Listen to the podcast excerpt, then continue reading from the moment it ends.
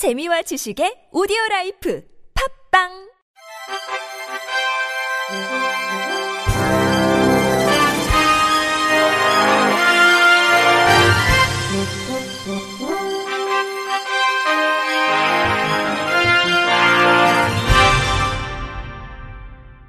청취자 여러분 안녕하십니까? 오월 구일 목요일 케이비아이씨 뉴스입니다. 장애인 콜택시가 천사백여 대 추가되고 이용 대상도 확대될 전망입니다. 국토교통부는 교통약자의 이동편의 증진법 시행규칙 개정안을 마련하고 칠일부터 사십일간 입법 예고한다고 밝혔습니다. 먼저 특별교통수단 이용 대상자를 일급 또는 이급 장애인에서 장애의 정도가 심한 장애인 중 보행상 장애가 있는 경우로 전했습니다. 이에 따라 휠체어 탑승 설비를 갖춘 특별교통수단 이용 대상자는 기존보다 약 일점삼배 늘어날 전망입니다.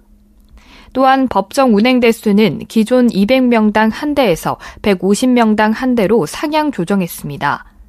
개정대로 시행될 경우 전국의 법정 운행 대수는 현재보다 약 천사백여 대가 추가돼 총 사천육백여 대로 증가하게 됩니다.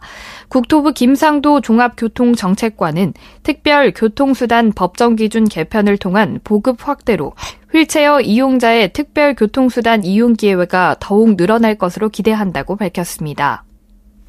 전라남도는 관내 장애인 콜택시 요금을 시군 단일 요금으로 적용하도록 광역이동지원센터 운영 지침을 개정했다고 밝혔습니다. 이번 개정에 따라 이용요금은 기본 이 킬로미터 오백원, 추가 일 킬로미터당 백원, 상한액은 시내외 버스 요금 이내로 규정됩니다. 운행구역은 광주시를 포함한 전남 전 지역과 다른 도 인접 시군까지로 이십사 시간 연중 무휴로 운영됩니다. 이용 대상은 일급부터 이급 장애인에서 국토교통부 교통약자 이동편의 증진법 개정 후 장애의 정도가 심한 장애인으로 확대할 예정입니다. 전동호 전남도 건설교통국장은 도비 지원과 함께 국고 지원도 건의해 장애인 콜택시 운영에 적극적으로 대처하겠다며 교통약자가 더욱 편리하게 이용할 수 있도록 꾸준히 제도적 장치를 개선하겠다고 밝혔습니다. 성남 지역 고령 장애인들의 평생 교육을 전문으로 하는 행복대학이 개설 운영됩니다. 성남시와 동서울대학교, 성남시 장애인종합복지관은 그저께 시청 오층 복지구 회의실에서 고령 장애인 평생교육 지원에 관한 업무 협약을 체결했습니다. 협약에 따라 동서울대학교는 오는 십삼일 수정구 복정동 동서울대 평생교육원에서 오십세 이상 고령 장애인 이십 명이 수강할 수 있는 행복대학을 개설합니다. 또한 화회장식, 사주 명리학, 인상학, 웃음치료 등 여덟 개 과목의 강사진도 섭외합니다. 성남시 장애인복지관은 수강생을 모집하고 성남시는 행복대학 운영에 필요한 재원을 지원합니다. 시 관계자는 평생교육은 가치 있는 삶을 위해 누구나 기본적으로 누려야 할 권리라며 고령 장애인에 대한 민관학 평생교육 지원 체계를 확산해 나갈 방침이라고 밝혔습니다. 포스코 휴먼스는 한국장애인고용공단과 함께 인턴십 프로그램을 운영하고 있다고 밝혔습니다. 서류 전형과 면접을 통해 선발된 장애인 인턴 직원 십육 명은 삼월 십오일부터 한국장애인고용공단 산하 대구 전남직업 능력개발원에서 사주간 합숙하며 직장 예절 및 실무에 필요한 맞춤 훈련을 받았습니다. 이들은 이달 이일부터 포스코 휴먼스에서 인턴으로 근무하고 있습니다. 특히 전체 인턴 직원 십육 명 중 십사 명을 다른 장애인보다 상대적으로 취업 여건이 더 어려운 발달 장애인으로 선발했습니다. 한편 포스코 휴먼스는 포스코 그룹이 장애인에게 양질의 일자리를 제공하기 위해 이천팔년 설립한 국내 일호 자회사형 장애인 표준 사업장입니다. 한국장애인고용공단과 현대병원은 어제 오전 열한시 현대병원 병원장실에서 자회사형 장애인 표준사업장 설립협약식을 가졌습니다. 자회사형 표준사업장은 장애인에게 적합한 편의시설을 갖추고 최저임금 이상의 급여를 지급하는 등 장애인에게 양질의 안정된 일자리를 제공하는 제도입니다. 현재 총 칠십삼 개 인증 표준 사업장이 설립돼 운영 중이며 고용된 장애인 근로자 수는 총 삼천삼백오 명입니다. 현대병원은 다양한 업종의 자회사형 표준사업장 설립을 추진하고 장애인을 위한 안정된 일자리 창출을 위해 노력할 예정입니다.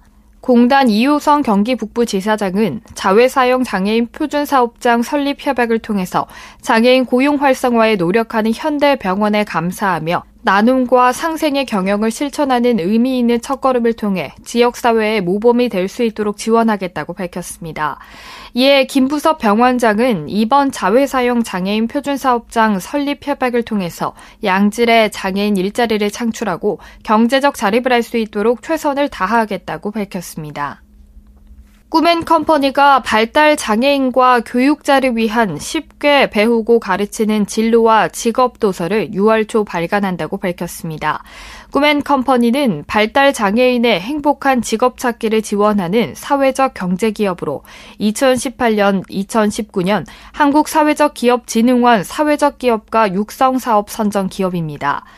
도서는 이론과 현장 경험을 바탕으로 나를 소개합니다. 나는 얼마나 준비가 되었을까?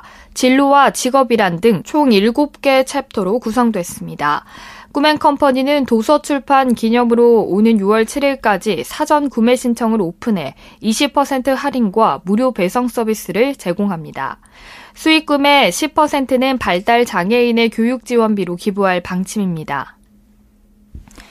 문화체육관광부는 올해 스물아홉 번째를 맞는 이천십구 예술가의 장안 어버이상 시상식을 어제 오후 국립현대미술관 서울관에서 개최했습니다. 예술가의 장안 어버이상은 어려운 여건에서도 자녀를 훌륭한 예술가로 키운 어버이께 존경과 감사의 마음을 전달하기 위한 상으로 천구백구십일 년에 제정됐습니다. 섬진강 시인 김용택이 내 모든 시는 어머니에게서 나왔다고 고백할 정도로 어머니 박덕성 여사가 시인의 시 세계에 끼친 원형적인 영향은 적지 않습니다. 바이올리니스트 이경선을 세계적 예술가로 키우기 위해 자신이 운영하는 작은 가게 한편에 연습실을 따로 지은 최석순 여사, 불의의 사고로 시각장애인이 된 아들 이상재를 미국 명문 음악학교 피바디 음대 최초로 박사로 키운 조묘자 여사, 자녀 세 명 모두 국악계 제목으로 키운 김정순 여사도 수상자 목록에 올랐습니다.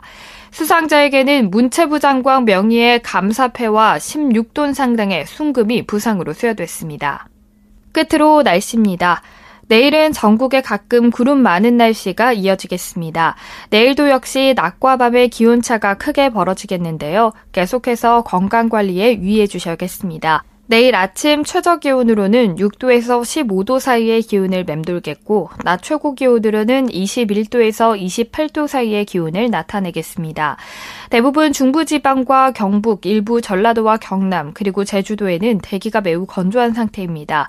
그 밖의 지역에서도 대기가 차차 건조해질 예정이니까요. 산불 등 화재 사고에 각별히 유의하시기 바랍니다. 오늘 오후까지 강원 산지와 강원 동해안까지 바람이 매우 강하게 불겠고요. 내일 까지도 강풍은 이어지겠습니다. 시설물 관리에 미리 유의하시기 바랍니다. 바다의 물결은 영 점 오에서 높게는 이 미터까지 일겠습니다. 이상으로 오월 구일 목요일 케이비아이씨 뉴스를 마칩니다. 지금까지 제작의 안재형, 진행의 박은혜였습니다. 고맙습니다. 케이비아이씨.